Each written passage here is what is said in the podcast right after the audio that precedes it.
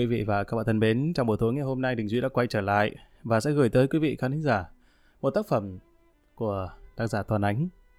À, nhắc tới tác giả Toàn Ánh thì rất nhiều quý vị khán giả cả trung và nhiều tuổi thì à, đều biết rằng tác giả Toàn Ánh là một tác giả rất nổi tiếng.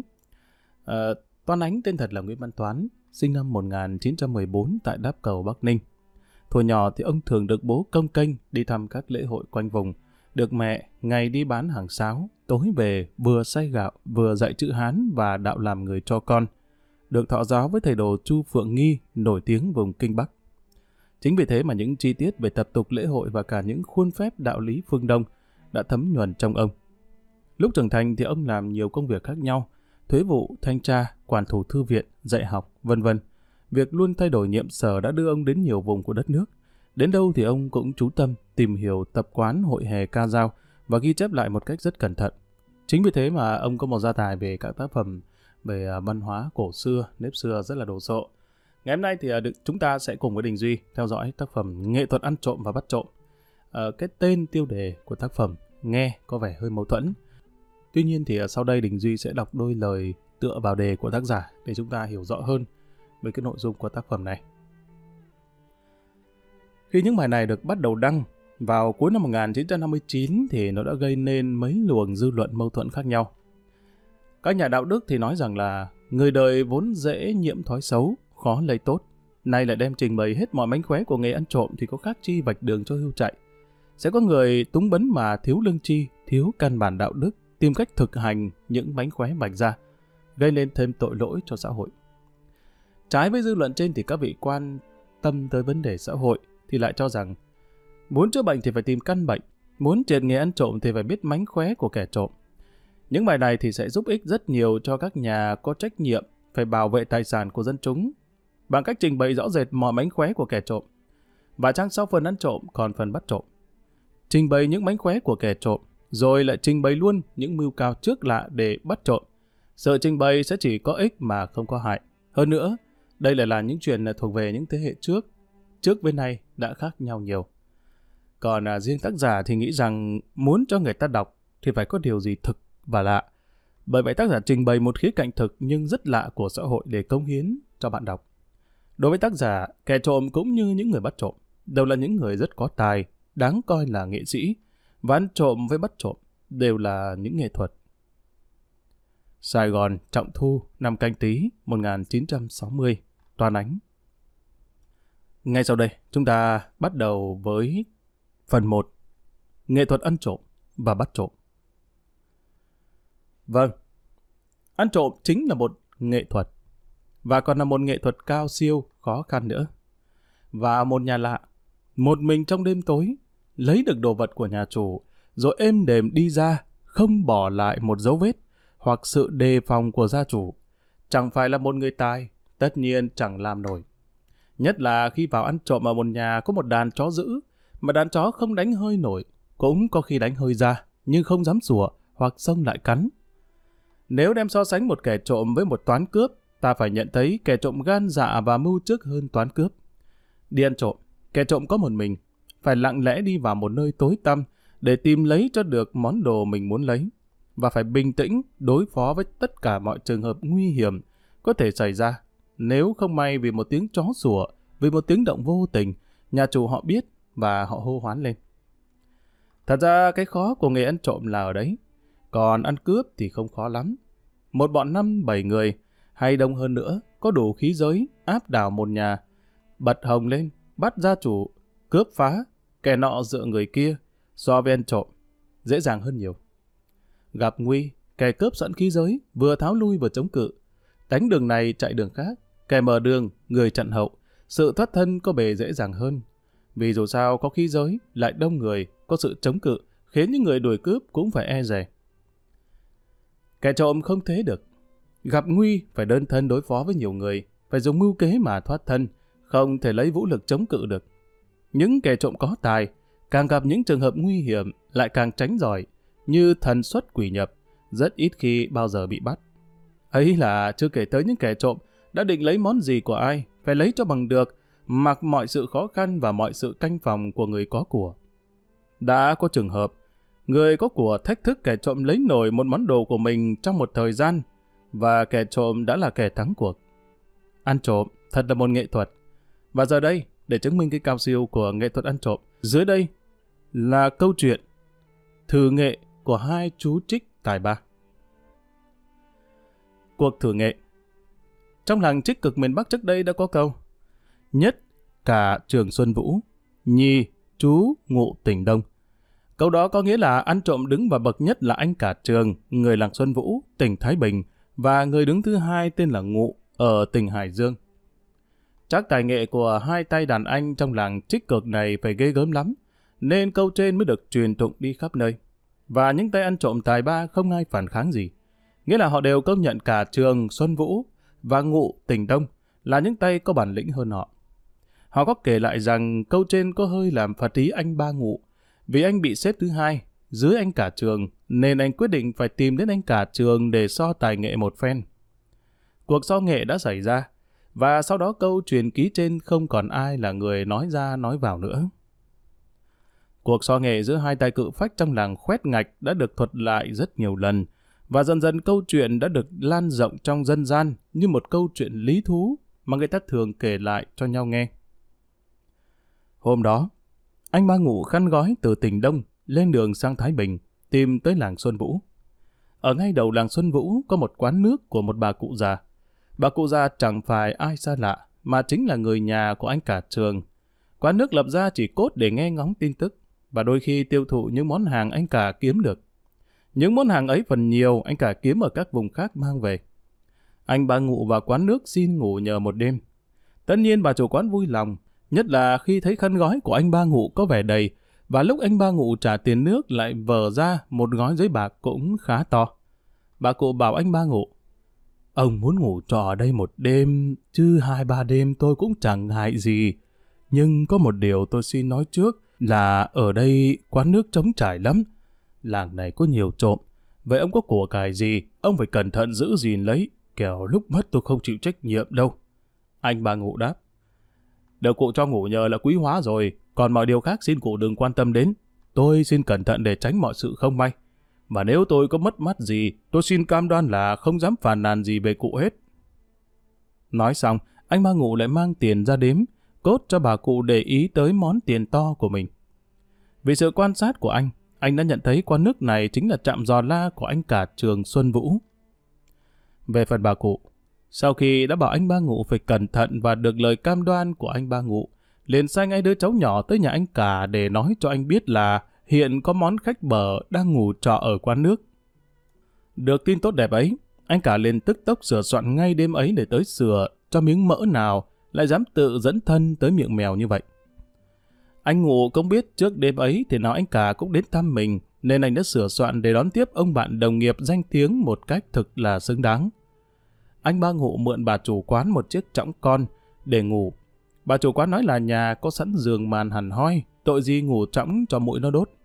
Anh ba Ngụ chỉ đáp là ở nhà ngủ trõng đã quen. Bà cụ cho anh mượn chiếc trõng lớn, vừa một người nằm, thì anh Ngụ không lấy, chỉ xin mượn chiếc trõng con.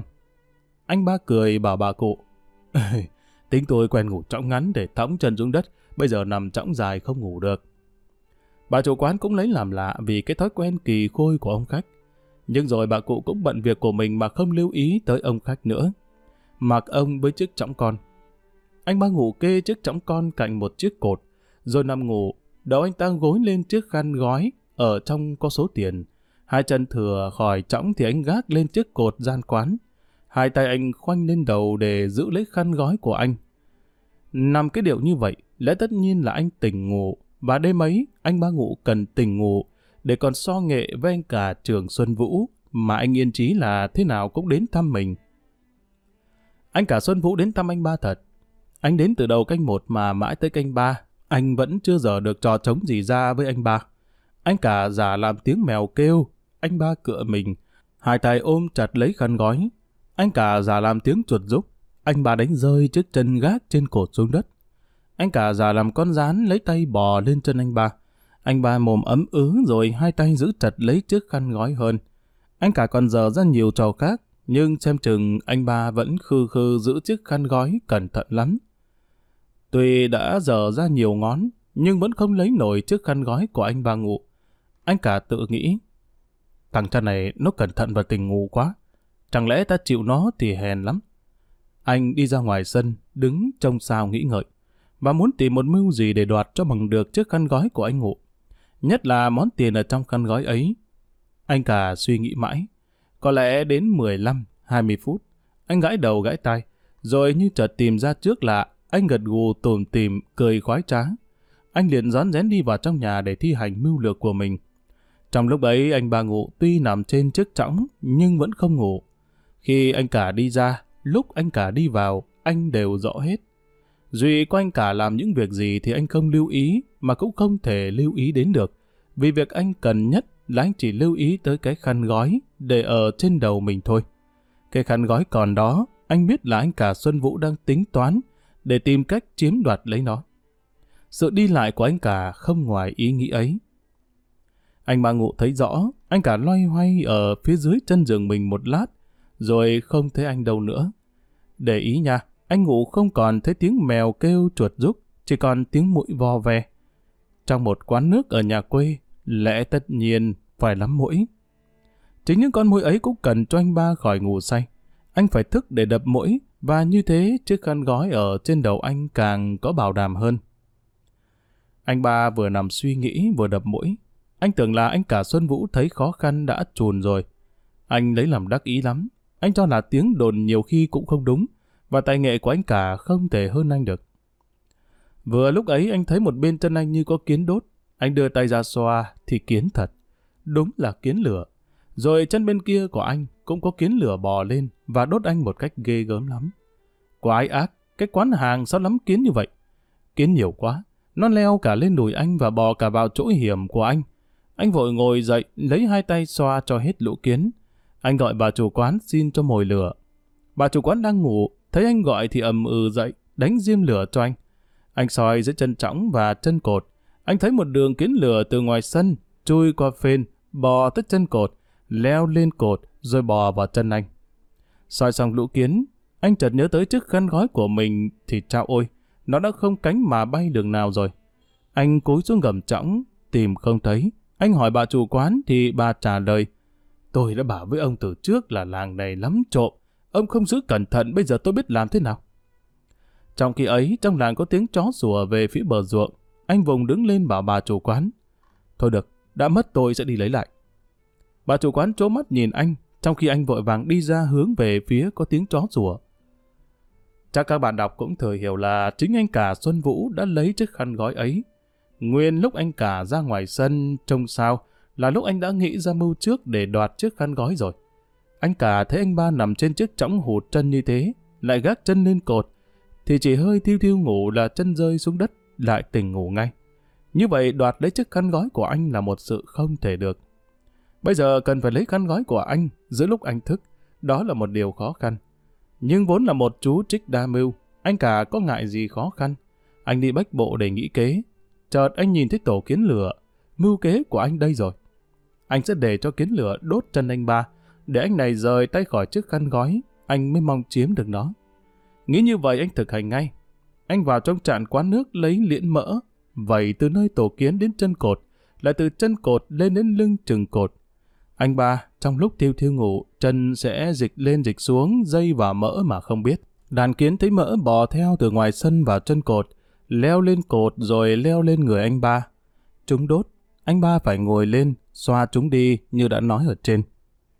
Giữa lúc anh ba ngủ gọi bà chủ quán lấy lửa, anh bỏ những chiếc khăn gói đi một phút, thì vừa vặn cho anh cả Xuân Vũ vẫn ngồi rình từ trước, đưa tay ra, nẫng nhẹ lấy, rồi chuồn thẳng ra lối bờ ruộng, đi về, để lại đằng sau tiếng chó sủa inh tai.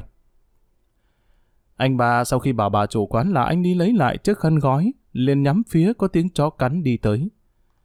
Cánh đồng làng Xuân Vũ là cánh đồng có nhiều bèo Nhật Bản. Anh cả đi trước làm giạt những cánh bèo để viết lại cho anh ba thấy rõ đi theo sau. Đã bắt đầu sang canh tư, nửa đêm về sáng. Anh ba ngủ phải làm thế nào lấy lại được chiếc khăn gói trước khi trời sáng. Anh theo vết bèo Nhật Bản và tiếng chó sủa đi mãi. Tới chỗ đầu một xóm thì vừa hết bèo và tiếng chó cũng im. Anh biết đích xác nhà anh cả ở xóm này, nhưng chưa rõ là nhà nào thì thoáng có ánh đèn tại một nhà xa xa. Anh lần lần đi tới, tiếng chó lại sủa inh hỏi. Có lẽ tiếng chó sủa làm động tới trong nhà, nên ngọn đèn trong nhà đã bị tắt phụt đi. Nhưng anh ba cũng đã kịp nhận rõ nhà đó là nhà nào. Tới nhà này, anh ngồi im mé ngoài tường nghe ngóng. Tiếng chó sủa cũng thôi không sủa nữa. Anh nghe thấy tiếng người vợ hỏi chồng. Mình đi đâu về muộn thế? Tiếng người chồng đáp. Ở ngoài quán cụ Hương có thằng cha ngủ trọ. Thằng cha có chiếc khăn gói trong để tiền. Cụ Hương có cho biết, nên tôi vừa đi lấy chiếc khăn gói đó về. Tiếng người vợ lại hỏi. Chiếc khăn gói mình để đâu, sao không mang về đây? Tiếng chồng đáp. Tôi cất đi một nơi rồi, mang về sợ mai thằng cha mất của nó đi trình. Mình có tai tiếng sẵn, họ đến khám thấy ở trong nhà thì phiền. Thôi, ngủ đi, đừng hỏi nữa. Ở bên ngoài, anh ba ngủ nghe hết chuyện của vợ chồng nhà này. Đúng là vợ chồng anh cả Xuân Vũ. Nhưng anh ba chán nản vô cùng, vì muốn lấy lại chiếc khăn gói của mình, cần phải biết nơi giấu ở chỗ nào. Trời đã gần về sáng, anh biết tìm đâu bây giờ. Tuy nhiên anh đứng ngoài xương ít lâu, rồi anh cũng cứ lách vào nhà anh cả. Vốn là một kẻ ăn xương có tài nghệ, nên con mắt của anh nhìn trong ban đêm cũng rõ như ban ngày. Anh thấy ở trong nhà anh cả chỉ có một chiếc giường tre. Cả hai vợ chồng anh cả và đứa con 5-6 tháng đều nằm trên chiếc giường ấy. Đầu anh cả gối lên một chiếc tráp nhỏ. Ngắm cái cảnh êm đẹp của hai vợ chồng anh cả ngủ với đứa con một lúc, rồi anh tùm tìm cười đi xuống bếp nhà này. Ở nhà quê, ban đêm người ta hay giấm chấu để sáng ngày lấy lửa sớm cho tiện. Bếp nhà anh cả cũng không ra ngoài cái thường lệ ấy. Trống canh tư đã lâu, ngọn lửa âm mỉ ở đống giấm đã cháy gần hết chấu. Sẵn ấm nước trên bếp, anh ngủ lên tưới cho tắt lửa ở đống chấu đi. Xong rồi anh đứng lên, lững thững đi ra ngoài đồng, xuống một chiếc ao, bốc một nắm bùn nát. Bốc xong nắm bùn, anh khoan khoái thở nhẹ đi vào. Anh cả Xuân Vũ lúc ấy đang cùng phu nhân đánh một giấc điệp có vẻ say sưa lắm. Nghề đời vẫn thế, xưa nay mình vẫn đi ăn trộm, có bao giờ đề phòng đến kẻ trộm nữa đâu. Anh cả có lẽ cũng ở trong trường hợp này, cho nên anh ba ngụ đã nằm rình ở trong nhà anh rất lâu, mà anh không hay biết gì hết. Anh ba phải chờ lâu, vì đứa con anh cả vẫn nằm ở giữa hai bố mẹ. Anh chỉ chờ chị cả giờ mình, chuyển đứa bé sang một bên là anh thi hành thủ đoạn của anh ngay. Anh kiên tâm nằm chờ ở một xó nhà. Anh không bắt trước tiếng chuột, cũng không bắt trước tiếng mèo. Anh tự hiểu những món đấy, anh cả chẳng lạ gì. Trong lúc ngồi chờ như vậy, anh thấy anh cả giữ gìn chiếc cháp nhỏ cẩn thận lắm. Anh đoán chắc trong cháp phải có những món gì quý giá, và có khi cả khăn gói của anh nữa. Chị cả vừa đến lúc cựa mình xoay đứa con ra nằm phía ngoài. Anh ba liền bò lại phía gần giường, nắm bùn ướt vẫn ở trong tay. Tới giường, anh lấy bùn chát và hậu môn đứa bé. Anh làm công việc đó một cách rất nhanh nhẹn. Xong đâu đấy, anh véo đứa bé một cái thật mạnh. Đứa bé đang ngủ bị véo đau, khóc thất thanh. Người mẹ vội vàng đưa tay vỗ vỗ để du con. Tay chị vỗ đúng vào chỗ anh ngủ đã chát bùn vào thằng bé. Chị ta cằn nhằn. Còn cái nhà tệ quá. ỉa đun ra cả tay người ta rồi. Rồi chị gọi chồng. Bố ơi, dậy xuống bếp châm tôi cái lửa để tôi xem con nó bậy bạ khắp cả giường đây này. Anh chồng ấm ứ rồi dậy đứng lên. Anh cào nhào tỏ vẻ khó chịu. Đã bảo trẻ nhỏ, bà cái gì cũng cho nó ăn. Đêm hôm thế này có khổ người ta không? Thức từ tối, vừa chập mắt được một lúc. Anh đi xuống bếp. Xuống bếp anh phải thổi lửa, nhưng đống giấm đã tắt từ bao giờ. Anh lại chửi rùa cào nhào. Đàn bà đồ đoạn, có cái đống giấm cũng không biết giữ cho cháy thế này có khổ thân ông không? Nhưng rồi anh cũng thổi được lửa, vì tuy anh ngủ đã dội nước cho tắt đi, nhưng do chấu âm mỉ từ tối, nước dội không thấm hết, nên sau một hồi mất công, anh cả cũng châm được đèn mang lên trên nhà trên. Anh soi cho vợ thì vợ lầm bầm. Ai, quái, sao phân thằng bé lại đen thế này? Người chồng bây giờ mới để ý đến cái màu đen be bét ở người đứa bé. Anh bảo vợ, quái, đất bùn chứ không phải phân mình ạ. Chị vợ cãi, sao lại đất bùn? Anh cả nói, nếu không phải đất bùn, sao nó không có mùi phân? Chị vợ bây giờ mới cho chồng nói là phải, và chị lấy làm ngạc nhiên. Không hiểu tại sao lại có hiện tượng kỳ lạ ấy. Anh chồng thì hiểu ngay. Anh nhìn đến chiếc cháp của anh gối đầu đã biến mất từ bao giờ. Anh bảo vợ lau chùi cho con. Rồi xuống bếp, đun cho anh siêu nước để anh đãi khách. Chị vợ lạ lùng toan hỏi. Anh quắc mắt lên, bảo. Thì cứ biết bảo sao hay vậy, còn định hỏi cái gì? Chị cả cũng như trăm nghìn người đàn bà khác, ở nhà quê suốt đời phục tùng chồng, cho nên thấy chồng quắc mắt lên, chị không dám hỏi nữa, lau chùi cho con xong, xuống bếp, đun nước. Bây giờ anh cả mới vọng ra ngoài vườn gọi. Người anh em nào đấy, đã có lòng đến thăm nhau xin mời vào trong này sơi chén nước cho tôi được hầu câu chuyện. Anh ba ngủ lúc ấy đang nghe ngóng ở ngoài vườn, thấy anh cả mời nên không gần ngại gì đi vào ngay. Hai người tuy lần ấy mới nhất kiến vị kiến, nhưng họ chào hỏi nhau như hai người bạn thân đã lâu năm. Anh cả nói, mời bác vào chơi. Vừa rồi bác đã cho đệ biết tài, đệ phục bác lắm, chẳng hay bác ở đâu lại đây. Anh ba ngụ đáp, quản bác cứ quá khen. Tài đệ ra gì, chẳng qua chỉ là múa rìu có mắt thợ. Đệ ở quán nước lại đây. Đệ thấy quan bác mượn của đệ cái khăn gói, nên đệ phải đến xin lại quan bác. E, quan bác không cho xin, đệ phải mượn quan bác cái cháp để làm tin. Anh cả cười ha ha bảo, thế ra bác định đến đây thử tài đệ phải không? Tài đệ đã khá chưa? Nghệ của bác thì đệ xin phục. Vậy à, xin quan bác trao lại cho đệ kết cháp, đệ xin dâng lại quan bác khăn gói. Anh ba ngụ cười, tài quan bác cao lắm, đệ xin chịu. Thiên hạ đặt quan bác ở trên đệ là phải lắm rồi. Anh cả chố mắt nhìn anh ba ngụ và hỏi, ra bác là ba ngụ ở tỉnh Đông, chẳng trách được. Bác lấy được kết cháp của đệ là phải lắm. Anh ba ngụ gật đầu và chỉ chiếc cháp anh đất để ở chân giường từ lúc nào không rõ. Anh cả nhặt chiếc cháp để lên đầu giường rồi nói. Khăn gói của bác, để vấn đề ở quán hàng nước. Sáng mai ta cùng ra lấy cũng không muộn gì. Vừa lúc ấy chị cả đun nước sôi pha trà mang lên. Chị trố mắt nhìn ông khách của chồng, lù lù hiện ra giữa ban đêm. Uống trà, câu chuyện giữa anh cả và anh ba rất tâm đầu ý hợp.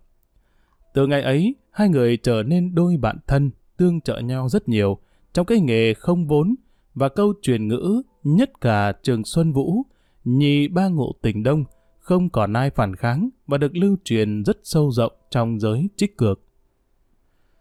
Câu chuyện tiếp theo, câu gà. Một đàn gà đang ăn, con bới cỏ, con rỉa lông, con chạy ngang, con chạy dọc. Nếu có bóng người tới, tất nhiên chúng hoảng sợ, chạy rối rít, con mẹ gọi con con. Con lớn trước con sau. Bắt được một con gà trong đàn gà. Dù là chủ nhân đàn gà cũng phải khó khăn.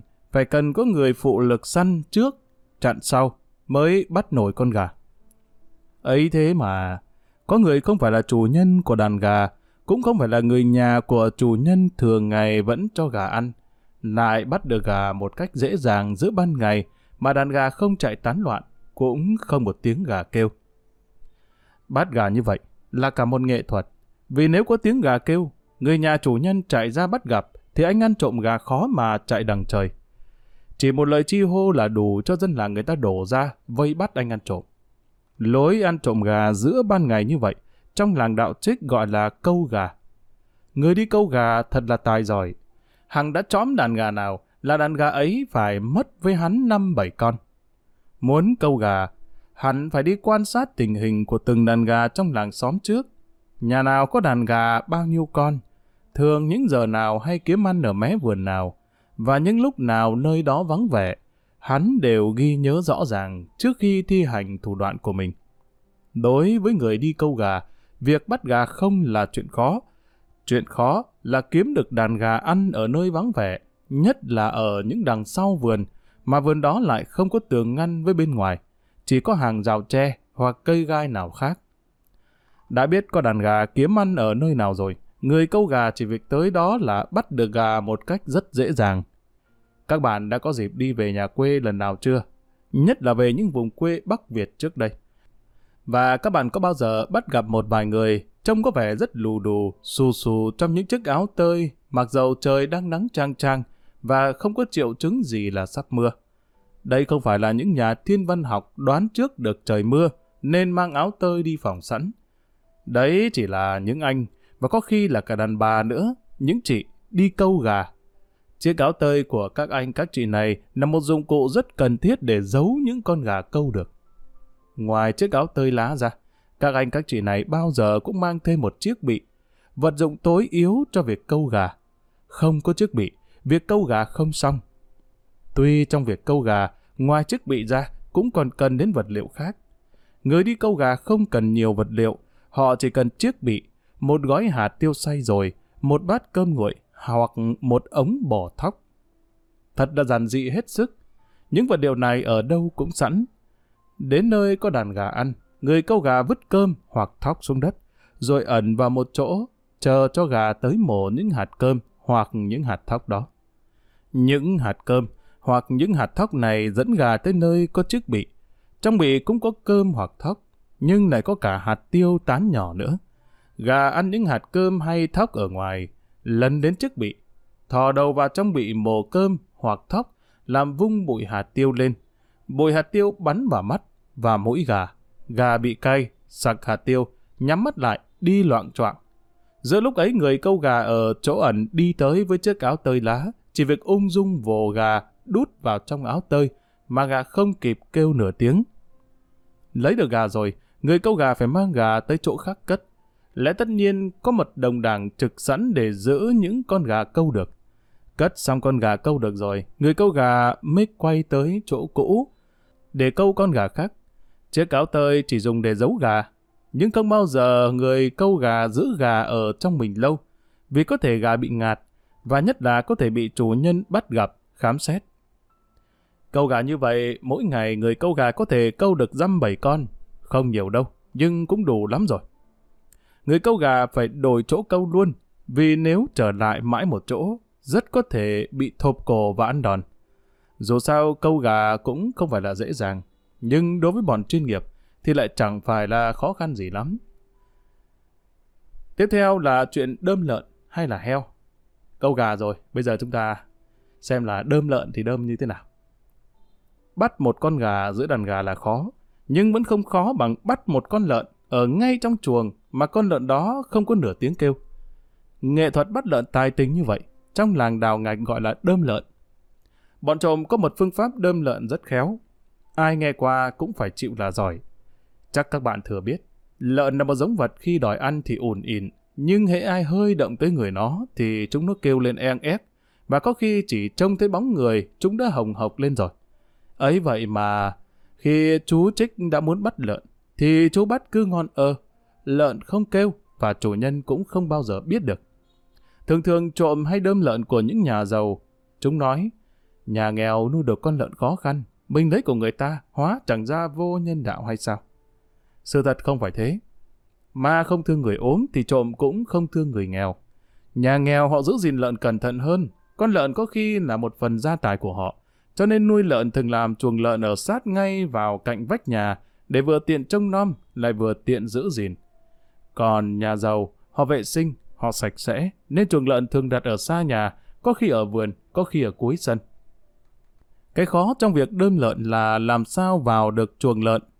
Lợn thấy bóng người thường hồng hộc lên, tuy chúng không kêu. Chuồng lợn ở sát nhà thì tiếng hồng hộc có thể đánh thức được chủ lợn. Bởi vậy tâm lý của bọn đơm lợn là tránh những chuồng lợn ở sát ngay cách vách nhà ở. Chẳng kiếm ăn đám này thì kiếm ăn đám khác. Lợn này nhà quê thiếu gì? Anh chàng trộm nào lại dại dột đi đơm lợn của nhà nghèo làm chuồng kế ngay bên nhà. Dụng cụ để đơm lợn giản dị lắm. Có thể nói là chẳng có gì cả. Chỉ cần một cái giỏ đựng cám và chỉ có thế thôi. Như trên đã nói, và một chuồng lợn khó, còn đơm lợn dễ. Vào được một chuồng lợn, tức là đã thoát được sự đề phòng của chủ nhân và tránh được sự sợ hãi của lợn rồi. Vì vào được chuồng lợn khó cho nên bọn đâm lợn mới tìm những chuồng lợn ở cách xa nhà ở. Khi vào được chuồng lợn rồi, muốn tránh sự hồng hộc của lợn, phải cho chúng ăn. Chỉ có cái ăn mới giữ được chúng. Lợn thường khi thấy có người nhảy vào chuồng không những hồng hộc mà còn sùng sục chạy quanh. Phải làm thế nào cho lợn không chạy mới đơm xong lợn chứ? Phải cho chúng ăn chứ. Ai cũng rõ lợn là một giống tham ăn. Thấy ăn là chúng quên cả sợ hãi, quên cả sùng sục chạy quanh. Người đi đâm lợn cần có giò cám chính là bởi vậy. Vào được chuồng lợn, người đó chia giò cám cho lợn ăn. Lợn mài ăn không sợ gì nữa. Người chỉ việc lừa cho lợn đút đầu vào chiếc giỏ, chịt chặt giỏ lại, lợn sẽ không kêu được tiếng nào, vì mồm còn đầy cám. Lợn muốn dãy ruộng thì cái giỏ đã thít chặt lấy đầu lợn rồi. Thế là anh chàng ăn trộm chỉ việc cõng lợn đi êm du, không ai biết. cứ kể cũng không khó khăn lắm. Đơm lợn xong, kẻ trộm thường phải tiêu thụ lợn ngay mà phải tiêu thụ lợn ở làng khác vì ở nhà quê trong làng có người nào có thành tích bất hảo người ta đều biết. Người mất lợn, ngay ngày hôm sau tới trình làng và xin khám xét ngay nhà những người đó. Nếu để lợn ở trong nhà tức là tự tố cáo mình bệnh. Cũng có những con lợn đơm bị đem đi làm thịt ngay, nhưng cũng có con tiêu thụ không kịp được gửi gắm ở một nơi. Đã có những trường hợp chủ lợn khi mất lợn không đi trình báo gì mà chỉ đi tìm mấy tay tổ đơm lợn để xin chuộc lại. Hành động như vậy có nhiều kết quả hơn, vì số tiền chuộc lợn chẳng đáng bao nhiêu, chỉ đáng giá một phần tư con lợn là nhiều. Chủ lợn đã xin chuộc thì kẻ đơm lợn cho chuộc. Nhưng tất nhiên phải có sự cam kết không trình báo gì của chủ lợn và người đơm lợn cũng cam kết về sau sẽ không đến đơm lợn của chủ nhân nữa. Tuy nhiên người đâm lợn bao giờ cũng có một sự đề phòng tối thiểu để tránh mọi sự lôi thôi với pháp luật. Thường thường chủ lợn trao tiền chuộc lợn trước cho người đâm lợn, còn lợn sẽ được mang trả lại chủ lợn sau mà không có hẹn trước. Như thế có khi chủ nhân về tới nhà đã thấy sẵn giỏ lợn ở sân nhà rồi, hoặc cũng có khi qua một đêm, sáng hôm sau con lợn đã ở trong chuồng với sự bình yên như không hề xảy ra chuyện gì bao giờ. Đâm lợn đã tài tình, nhưng đem trả lại lợn cũng không phải là kém vậy. Vài chuyện vui quanh chuyện đơm lợn. đâm lợn về gặp người. Đây là một câu chuyện do anh cả trường Xuân Vũ thuật lại. Đêm đó anh đi đơm lợn ở làng bên về. Con lợn đầu bị đút trong chiếc giỏ đầy cám, được anh cõng trên lưng như một đứa trẻ, hai chân trước quàng qua vai anh. Con lợn này khá to, nên anh thấy hơi nặng. Anh đang rào cẳng đi cho chóng tới nơi tàng trữ để gửi con lợn. Đang đi, bỗng anh thấy mé đằng trước có một người đi lại. Người đó đã nhìn thấy anh, anh muốn tránh cũng không kịp, anh đành phải cứ ung dung đi. Hôm đó trời không có trăng nên gặp nhau không ai nhận ra ngay, chỉ trông thấy bóng đen. Người kia gặp anh cả liền hỏi, ai đó? Đêm hôm khuya khoát mang cái gì đi đâu thế? Bắt buộc anh cả phải trả lời, nhưng anh sợ người kia nhận ra tiếng của anh nên anh trả lời qua giọng khịt mũi. Thưa ông, thằng cháu nhà tôi, nó lên tốt, bị chết tôi phải mang chôn. Ờ, sợ mai ban ngày ban mặt là phải khai báo lôi thôi. Câu nói của anh cả khiến cho người kia phải bước mau hơn để tránh cái thây ma lên đậu. Ở nhà quê người ta rất sợ bệnh đậu, nên câu nói của anh cả là lên tốt, tức là bị bệnh đậu, khiến cho người kia không hỏi han gì thêm nữa. Anh cả tiếp tục ung dung cõng con lợn đi về. Trường hợp thứ hai là gặp nhau ngay trước chuồng lợn. Có một anh chuyên môn đi đâm lợn. Một lần kia sau khi đã rình mò và điều tra kỹ về một chuồng lợn của một nhà giàu, anh định đêm hôm đó tới đơm lợn. Chuồng lợn của nhà này làm ở cách xa nhà ở, ở cuối vườn cây. Vườn ở chân đồi, xa xa khỏi quãng đồi là rừng thưa, rồi đến rừng rậm. Vì nơi xảy ra chuyện này thuộc một tỉnh ở Trung Du Bắc Việt, nghĩa là ở một nơi tuy có ruộng nương, nhưng có cả đồi núi và rừng nữa. Từ chuồng lợn đến nhà ở cách vào khoảng trăm thước. Xung quanh vườn có hàng rào cây, và đôi chỗ có rào tre xanh mọc. Anh trộm lần đi từ ngoài rừng, len qua hàng rào cây, rồi nhẹ nhẹ tiến tới phía chuồng lợn. Trời hôm đó không tối lắm, nhưng cũng đủ tối để anh trộm dễ lẩn tránh nếu chẳng may bị chủ nhà bắt gặp. Anh tiến dần đến mé chuồng lợn, trong tay lăm lăm giỏ cám. Không một tiếng động ở trong nhà, không một tiếng chó rùa ở trong xóm. Anh mừng thầm và anh tin rằng thế nào anh cũng thành công. Anh gần tới cửa chuồng lợn rồi. Anh nắm chặt giò cám và bước nhẹ nhẹ hơn. Bỗng anh ngừng lại. Anh thấy lù lù ngồi bên bờ chuồng lợn dưới mái tranh một bóng.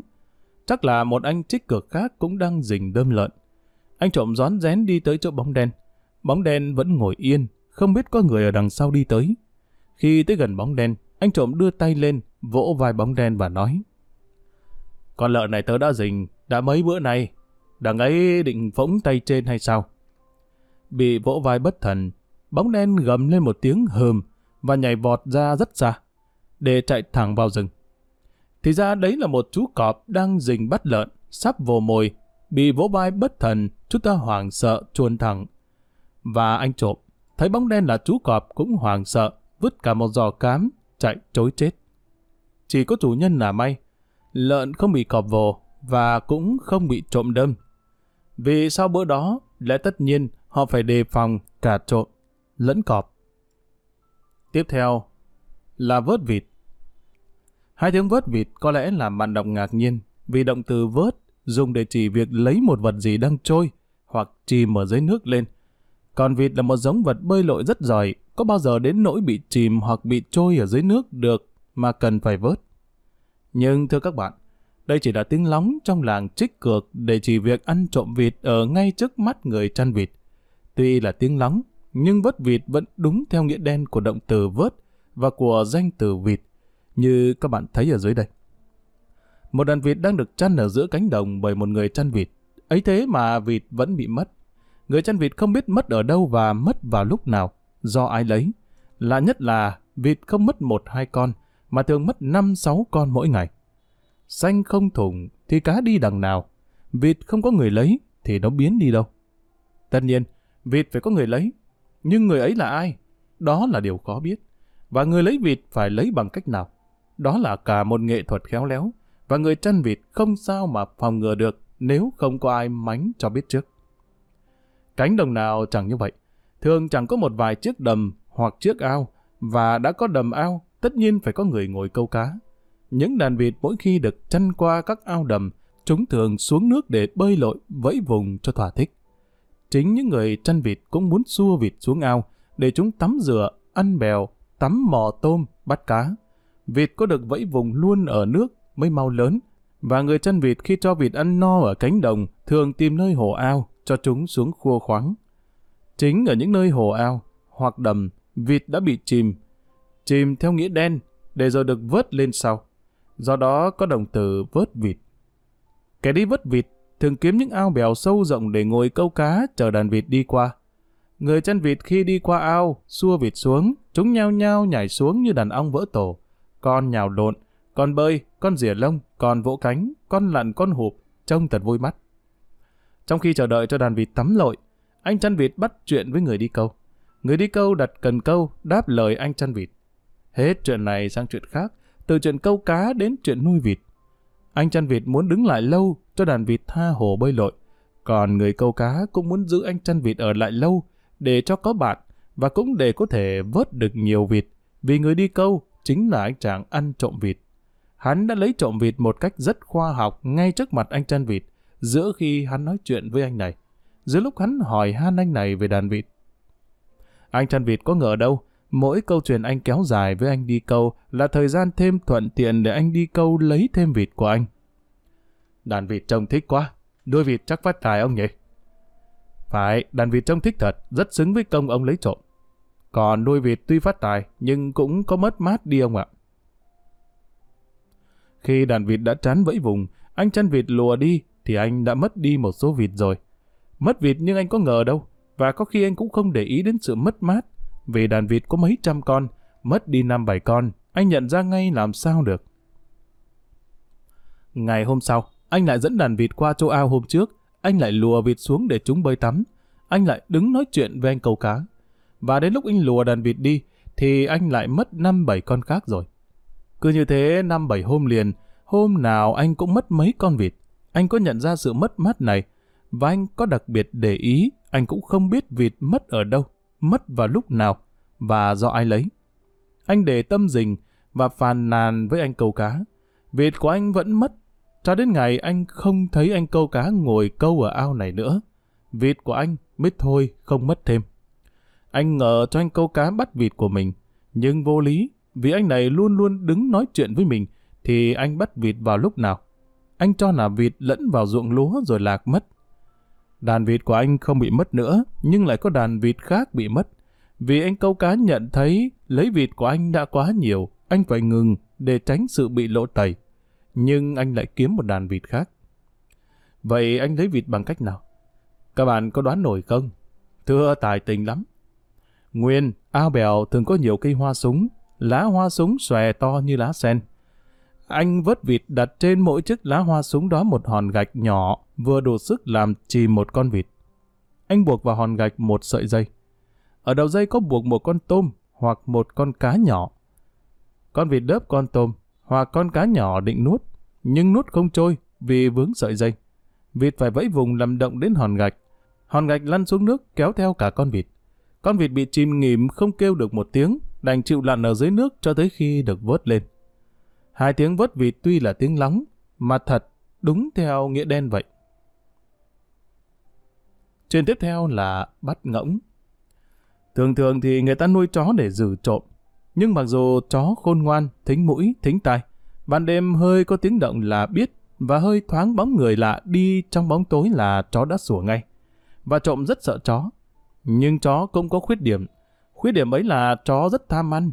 Mà đã tham ăn thì trước sau, thế nào cũng mắc bà.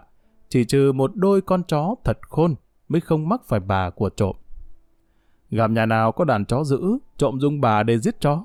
Và khi đã trừ xong đàn chó, trộm có thể yên tâm một phần lớn để thi hành kế hoạch ăn trộm của mình. Vì chó hay mắc bà cho nên ở nhà quê, nhiều nhà đồng thời nuôi chó. Người ta còn nuôi thêm một giống vật khác, thuộc về loài chim để giữ trộm. Loại chim đó chính là loại ngỗng. Vâng, người ta nuôi ngỗng để giữ nhà.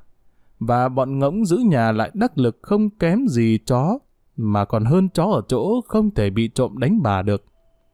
Mỗi khi thấy người lạ tới là lũ ngỗng thi nhau kêu lên oang oác và giành nhau đuổi cắn. Trộm không sợ ngỗng cắn, nhưng trộm rất sợ tiếng kêu của ngỗng, vì tiếng kêu của chúng sẽ đánh thức chủ nhà dậy. Chủ nhà đã thức, chúng còn ăn trộm làm sao được nữa. Nhưng trộm có bao giờ sợ sự khó khăn nào? Chúng đã có cách đánh bà chó thì đối với ngỗng chúng cũng phải có phương sách để đối phó chứ. Phương sách của chúng rất hay. Phương sách này không những vô hiệu hóa lũ ngỗng, mà chúng còn bắt được ngay lũ ngỗng nữa. Nguyên là ngỗng rất dữ, hay đuổi cắn người, nhưng ngỗng lại rất sợ rắn. Thấy rắn là ngỗng im thiên thít không kêu quang quát mà chỉ tìm đường chạy. Lợi dụng nhược điểm này của ngỗng, trộm đã không còn sợ ngỗng nữa, và trái lại đã bắt nạt ngỗng để tóm cổ luôn cả ngỗng. Trộm dùng rắn để trị ngỗng, nhưng đây không phải là những con rắn bằng da bằng thịt thực, mà chỉ là những con rắn giả. Rắn giả mới dễ sử dụng, chứ rắn thật trộm sai khiến làm sao nổi. Lũ trộm vớt cây thành những con rắn đang lượn khúc, và ban đêm, khi vào nhà nào ăn trộm mà có ngỗng giữ nhà, chúng chìa con rắn gỗ ra. Lũ ngỗng đang định kêu và đuổi trộm, sợ rắn, phải im bặt. Anh trộm cứ việc bắt ngỗng, nếu anh muốn, còn không thì anh tự nhiên đi vào trong nhà khoáng món đồ gì anh định lấy. Nhưng anh phải luôn luôn chìa chiếc gậy rắn ra để lũ ngỗng khỏi kêu lên. Có nhiều tên trộm công phu lột hẳn da rắn để lồng vào một chiếc gậy, phòng khi phải đi ăn trộm ngỗng hoặc tới ăn trộm tại những nhà có nuôi ngỗng giữ nhà. Lẽ tất nhiên, trước khi tới ăn trộm một nhà nào, tên kẻ trộm đã rõ ràng xét trước, nhà đó nuôi chó thì nó tìm cách đánh bà, và nếu nhà đó có ngỗng thì mang sử dụng chiếc gậy rắn. Có những kẻ trộm chuyên đi bắt ngỗng, cũng có những tên chuyên đi câu gà, đơm lợn hoặc vớt vịt. Những tên trộm chuyên môn bắt ngỗng thì chúng chỉ tìm đến những nhà có nuôi ngỗng, và ban đêm cũng như ban ngày, nếu có dịp là chúng bắt ngỗng ngay.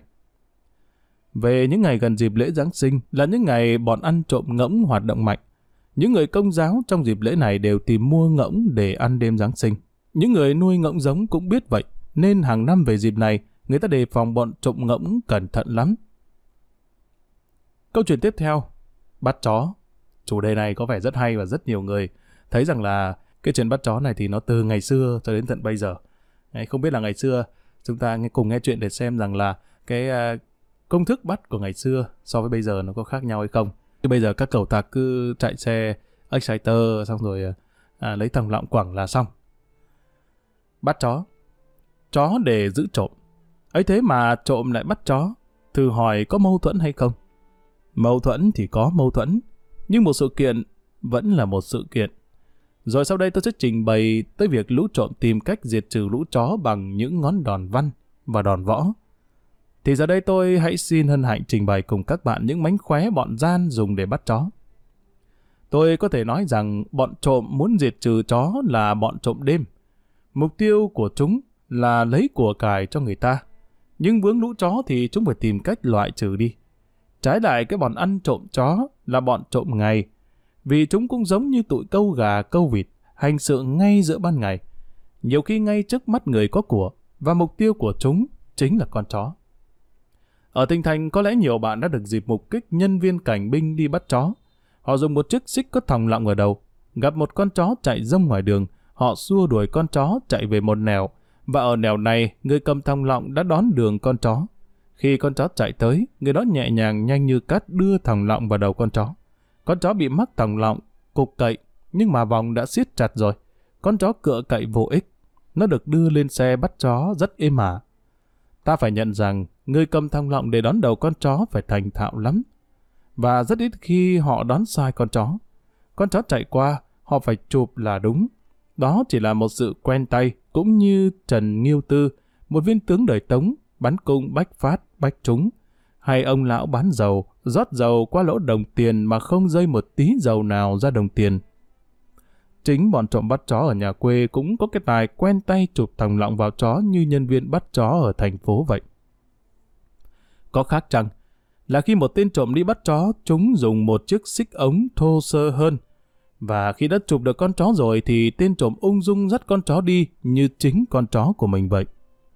Lẽ tất nhiên con chó có kháng cự không chịu đi, nhưng đã bị vướng xích, lại bị tên trộm cố sức dắt đi, thì con chó có chống cự lại cũng chẳng ích gì. Chống lại, con chó vẫn bị lôi đi như thường. Thẳng hoặc có ai bắt gặp tên trộm đang dắt con chó, người đó cũng chỉ cho đó là một người đi mua chó về làm thịt, và con chó sợ không chịu đi. Bọn trộm bắt chó ở nhà quê thường đi hai hoặc ba đứa. Chúng hay đi tới những nơi cuối thôn đầu xóm, gần bãi tha ma, gần chợ hoặc cánh đồng. Ở những nơi này, những lúc buổi trưa hoặc buổi chiều, chó mọi nhà thường được thả ra để chúng đi phóng uế cũng như đi kiếm ăn thêm. Bọn trộm bắt gặp lũ chó, chúng chỉ dình nhằm một con, rồi một tên cầm sẵn xích thòng lọng. Hai hay ba tên khác xua con chó về phía tên đồng đàng có xích. Tên này đã lấy thòng lọng mặt trộm vào chó thì không có bao giờ sai. Con chó nào mà đã chạy về hướng hắn chờ đứng, đừng có mong thoát. Con chó bị chụp có kêu cũng vô ích vì nơi đó thường vắng vẻ và nhất là những giờ bọn trộm chó đi bắt chó thì lại càng vắng vẻ hơn. Chúng phải chọn những giờ ấy để tránh sự kinh động tới dân xóm hoặc chủ chó. Chụp được một con chó là chúng kéo đi thật mau, xa hẳn địa điểm chúng bắt. Khi chủ nhà biết mất chó đổ đi tìm, có bao giờ mà thấy, chó đã biến thành dựa mận, tiết canh, vân vân rồi. Người dân quê bị mất chó nhiều nên người ta cũng hiểu rõ bọn bắt chó chúng hoạt động ra sao. Nếu người ta bắt gặp ở những quãng vắng gần thôn xã một hai người có chiếc xích ống trong tay, là người ta biết đó là những kẻ đi bắt trộm chó. Người ta sẽ bảo nhau để đề phòng giữ gìn lũ chó. Có lẽ có bạn sẽ thắc mắc, tại sao người ta không bắt ngay những người đi bắt trộm chó kia? Tôi xin thưa là không thể bắt được, vì dân ta rất công bằng, không bao giờ tự dưng bắt giữ ai. Ngờ những người kia là những kẻ bắt chó chưa đủ đi buộc tội người ta, phải có chứng cớ nữa. Vì những người kia có thể là những người hàng thịt chó đi tìm mua chó về để làm thịt. Bởi vậy khi bắt gặp một vài người như trên, người ta chỉ đề phòng giữ chó của người ta. Thế cũng quá đủ rồi. Vì tâm lý kẻ gian bao giờ cũng sợ sự đề phòng của người ngay. Thấy bị ngờ, bọn ăn trộm chó không dám hoạt động nữa. Và một lối bắt chó thứ hai. Từ trên tôi mới nói tới lối bắt chó bằng xích ống thòng lọng. Ngoài lối bắt chó có dụng cụ này, còn một lối bắt chó thứ hai không cần tới xích ống thòng lọng. Lối thứ hai này kín đáo hơn, và kẻ bắt chó tránh được sự bắt gặp của chủ chó hoặc một người nào khác có thể nguy hiểm cho anh ta. Lối này dùng mẹo để giữ chó. Có thể gọi lối này là Mỹ cầu kế, vì người bắt chó chỉ bắt được chó đực và phải dùng chó cái để giữ những con chó đực mình muốn bắt. Tạo hóa đã sinh ra lẽ âm dương, có âm thì phải có dương mới có sự hòa hợp. Âm thiếu dương thì âm phải tìm dương, và trái lại dương thiếu âm thì dương phải tìm âm. Loài người cũng vậy. Vấn đề âm dương đã chi phối chúng ta nhiều lắm. Biết bao nhiêu anh hùng hào kiệt đã bị xa cơ vì nhan sắc. Hạng vũ lúc lâm trận còn biệt ngu cơ, lạ bố vì điêu thuyền còn giết đồng trác. Tống nhân tôn vì bàng phi còn để chiều đường ngang ngửa. Lại kia như vua kiệt chỉ say nàng muội hỉ mà giết long băng. Vua trụ chỉ mê nàng đắc kỳ mà mổ bụng tỷ can đốt mai bá bằng hình bào lạc. Vua U Vương nhà Chu chỉ say nàng bao tự mà mắc với vợ khuyển nhung. Mỹ nữ quả là cái sống không khuynh thành thật. Con người còn thế, nữa là giống vật. Cho nên ta đừng lấy làm lạ khi thấy con chó đực cứ đuổi theo con chó cái và khi ta thấy con chó đực mắc mỹ cầu kế của bọn bắt chó. Bọn bắt chó này chúng nuôi một, hai con chó cái. Chúng thả những con chó cái này đi bắt cầu tình với những con chó đực. Và giữa lúc con chó đực đang say con chó cái, thì chúng gọi con chó cái về. Lẽ tất nhiên con chó đực đi theo, vì thưa các bạn, Cái trò mê gái, thì gái đi đâu mà chẳng theo. Một lần, hai lần, đầu tiên con chó đực theo con chó cái đến ngõ nhà chúng thì quay về. Nhưng sau không thấy gì nguy hiểm, con chó đực theo con chó cái vào hẳn trong nhà. Con chó đực có biết đâu nó đã vào chỗ chết. Vì anh bắt chó chỉ chờ nó đi vào nhà là đóng cửa lại để hạ thủ nó. Vào trong nhà anh bắt chó, con chó đực đã tự hiến mình để được vào nồi, lên đĩa, treo ở móc hàng thịt chó đầu làng. Có nhiều con chó đực tuy theo được con chó cái, nhưng không chịu vào trong nhà ban ngày, và thường chỉ ban đêm đến trước cửa nhà con chó cái rít lên để gọi con chó cái. Đối với những con chó này, bọn ăn trộm chó đã có cách riêng. Chúng đào một lỗ hồng ở tường chỉ chui vừa con chó, và ở ngay đó, bên trong, chúng xích con chó cái. Con chó được rít lên để gọi, con chó cái cũng rít lên để trả lời. Chờ lâu suốt ruột, lại thấy mén yêu của mình rít lên gọi vào. Con chó được chui qua lỗ tường đào để vào với cầu tình của mình. Ôi thôi, con chó được chỉ cần chui đầu vào khỏi lỗ tường là đủ chết rồi. Ở đây tên trộm chó đã đặt sẵn một chiếc bẫy cò ke. Bẫy đã sập, khi con chó đất chạm vào chiếc này sập. Hôm sau trộm chỉ việc bắt con chó. Và có lẽ con chó đực cũng đã biệt con chó cái như hạng vũ biệt ngu cơ. Khi nó được tên ăn trộm gỡ nó ra khỏi bẫy, cho vào lòng, mang tới hàng thịt chó để chịu cắt tiết làm lông, biến thành món nhắm, bán cho dân làng nhậu. Những bọn chuyên bắt chó thường hay dắt chó cái của chúng tới những nơi hàng ngày chó hay lui tới. Những nơi đó chúng gọi bằng một tiếng lóng là quân cầu đại hội trường. Ai ở nhà quê lâu chắc cũng nhận thấy ở trong thôn xóm thường có những nơi mà chó hay tới để quần thảo với nhau mỗi khi chúng được thả. Chính ở những nơi này, những con chó đực đã gặp những con chó cái của bọn bắt chó. Và sự ve vãn của con chó đực đối với con chó cái cũng bắt đầu ở đây để được kết thúc ở quán hàng thịt chó.